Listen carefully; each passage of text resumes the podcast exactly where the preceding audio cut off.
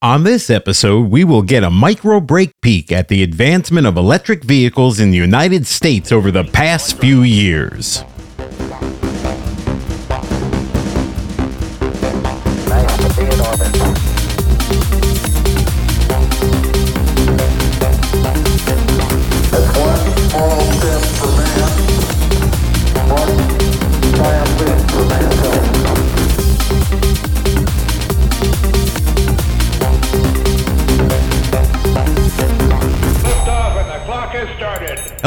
Everybody, and welcome to the all new Micro Break Podcast, the podcast for humans with the attention span of a goldfish. I'm your host, Michael J. Mayone, and this episode is all about the electric vehicles, folks. You know, those really expensive vehicles that are like $45,000 to start and go well over six figures.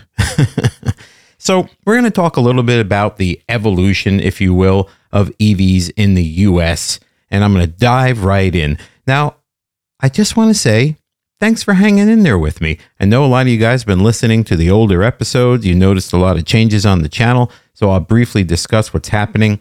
I truncated the playlist down, so to speak. What I did is I went back and I listened to a lot of the episodes that I didn't feel really fit the channel because now the podcast is really going to be focused on just technology. We're going to skip entertainment and all that. Look, I have a lot of passions, but I don't have a lot of time, and that is the problem. So, my passions lie in technology, in the advancements of technology, the inventions, and the history of technology. You're getting the message here, right? So, we're going to stick to that path, that rude. We're not going to take any forks unless, you know, every once in a while we might divert. But for the most part, we're going to stay on track because this is micro break. So we're going to keep the episode short and sweet and try to keep them consistent for you because you guys are coming back and you're looking for more. So here I am. So let's dive into electric vehicles. They've become increasingly popular in recent years, and this trend has only continued to grow here in the US. In fact, over the past three years, there's been significant advancements in the production and adoption of electric vehicles across the country. Everywhere you go now, you're starting to see more and more of these things popping up. I see a lot of Teslas, a lot of Model 3s. The white Model 3, personally to me, looks like a marshmallow. But anyhow, I digress. Firstly, one of the most notable advancements in electric vehicles has been the increase in the number of available models. Major automakers like Tesla, Chevrolet, Ford, Kia, Toyota, and Nissan, there's a lot more, have released new and improved electric vehicles ranging from compact cars all the way up to three row SUVs. I, matter of fact, the uh, Kia just came out with EV9, which is like their Kia Telluride. And this thing is a three row Telluride. It kind of looks like a Telluride. The difference is it is all electric. So, yes, it's more expensive. How about that? Surprise, surprise. This increased variety of models has made electric vehicles more accessible to a wider range of consumers, which has helped to drive adoption. Secondly, the infrastructure to support electric vehicles has also advanced. Now, significantly? No, not really. Honestly, I think the closest charging station from my house, not counting my house, is at least 10 miles away. There's one very close to my job. But I got to be honest with you. When I leave work, if I'm low on charge, first of all, let me let me get this straight right out. I don't have an electric vehicle.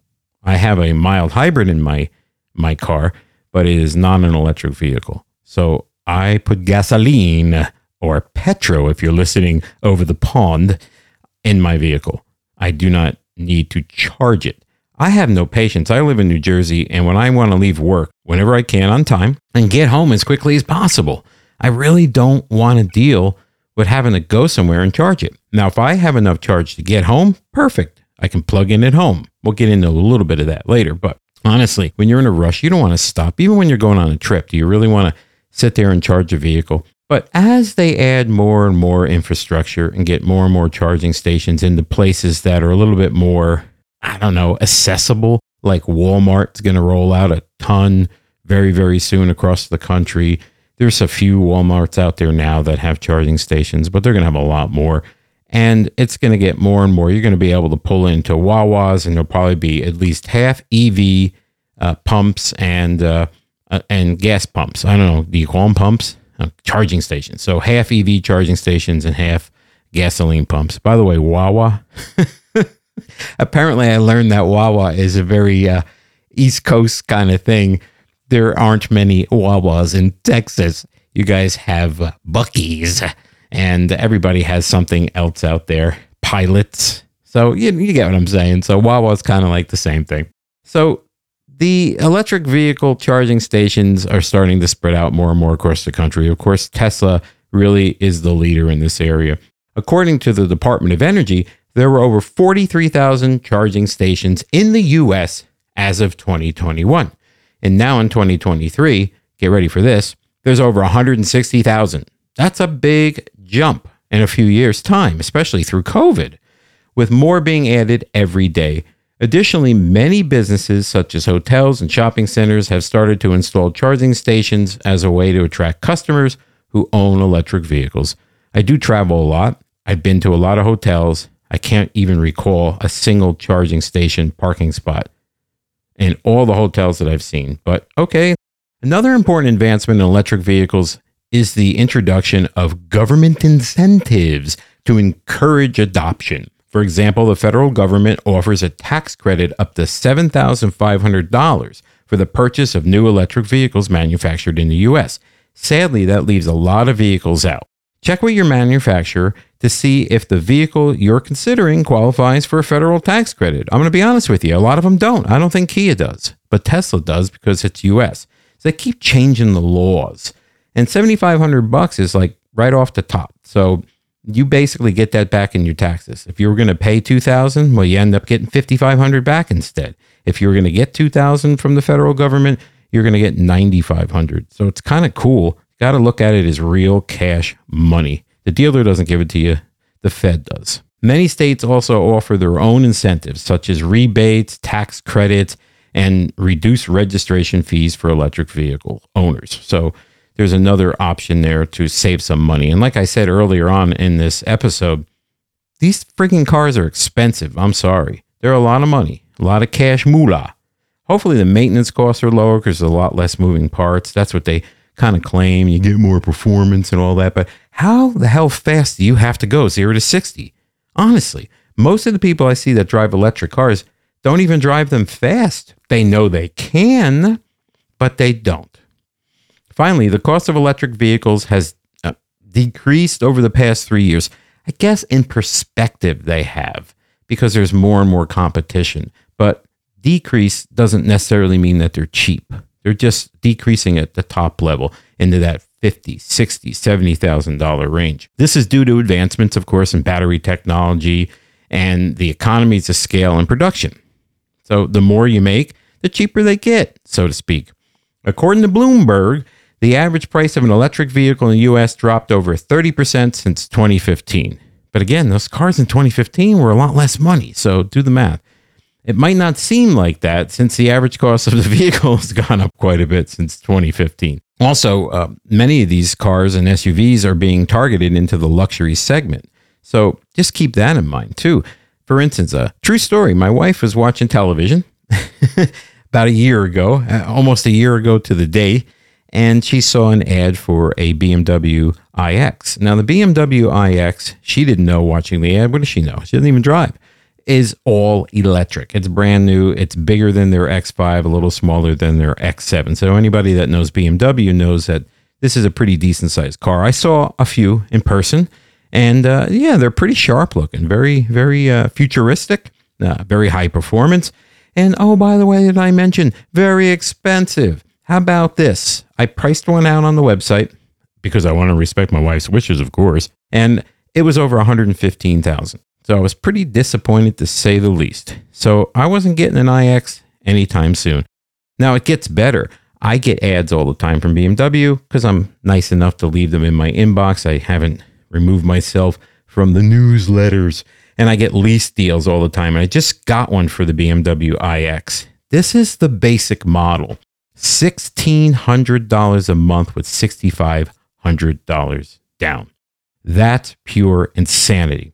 If you got $1,600 a month for a car, you probably make a lot of money, a lot more than I do. And not to mention, you're really renting the damn thing. You're not even getting to own it. In conclusion, over the past few years, electric vehicles have made significant advancements in the US. As we continue to see advancements in technology and production, it is likely that electric vehicles will become even more popular in the coming years. And hopefully, manufacturers will start reducing the pricing so even the humble blue collar worker can afford one and play his or whole his or play his or whole. you know, I really should just leave these uh these word blunders in because I think they're funny. So that one we're leaving in, folks. That one's for you. The other thousand I edited out. No, there wasn't that many, but you get my point. So hopefully, manufacturers will start reducing the pricing so even the humble blue collar worker can afford one and play his or her role in preserving natural resources and the environment. Woo, we got through it. See, that wasn't so bad. That was a micro break. Now you can go and listen to Joe Rogan or whoever you want and keep them making billions of dollars so they could buy the BMW iX for them and their entire family and even their dog. But for me, I'm very, very happy to drive the car that I drive. And I'm very happy to have gasoline in my car. What about you?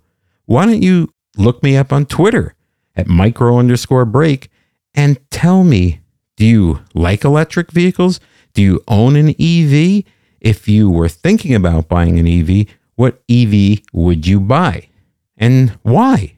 So I'd love to hear because I watch a lot of these automotive journalists and I have mixed reviews and opinions about every vehicle I see. There's some really good stuff out there, but there's nothing like firing up an engine, smelling the fumes, hearing the engine rumble, hearing the crackles from the exhaust from a performance vehicle.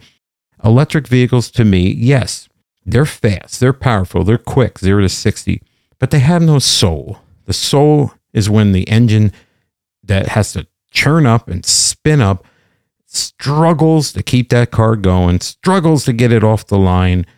To me, there's nothing like it. But who am I? Maybe one day I'll be driving an electric car and I'll eat those words. I may not have enough money for any more words because I spent them all in the damn electric car, upgrading the infrastructure of my electrical system in my home to a 200 amp service, since right now it won't even hold a uh, DC, uh, well, not DC, but AC fast charge like a 220 volt, 50 amp is really what you want.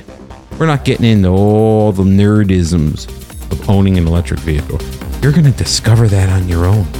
So there you go. Thanks so much for listening. Don't forget to follow, subscribe, and all that crap. And I'll catch you on the next one.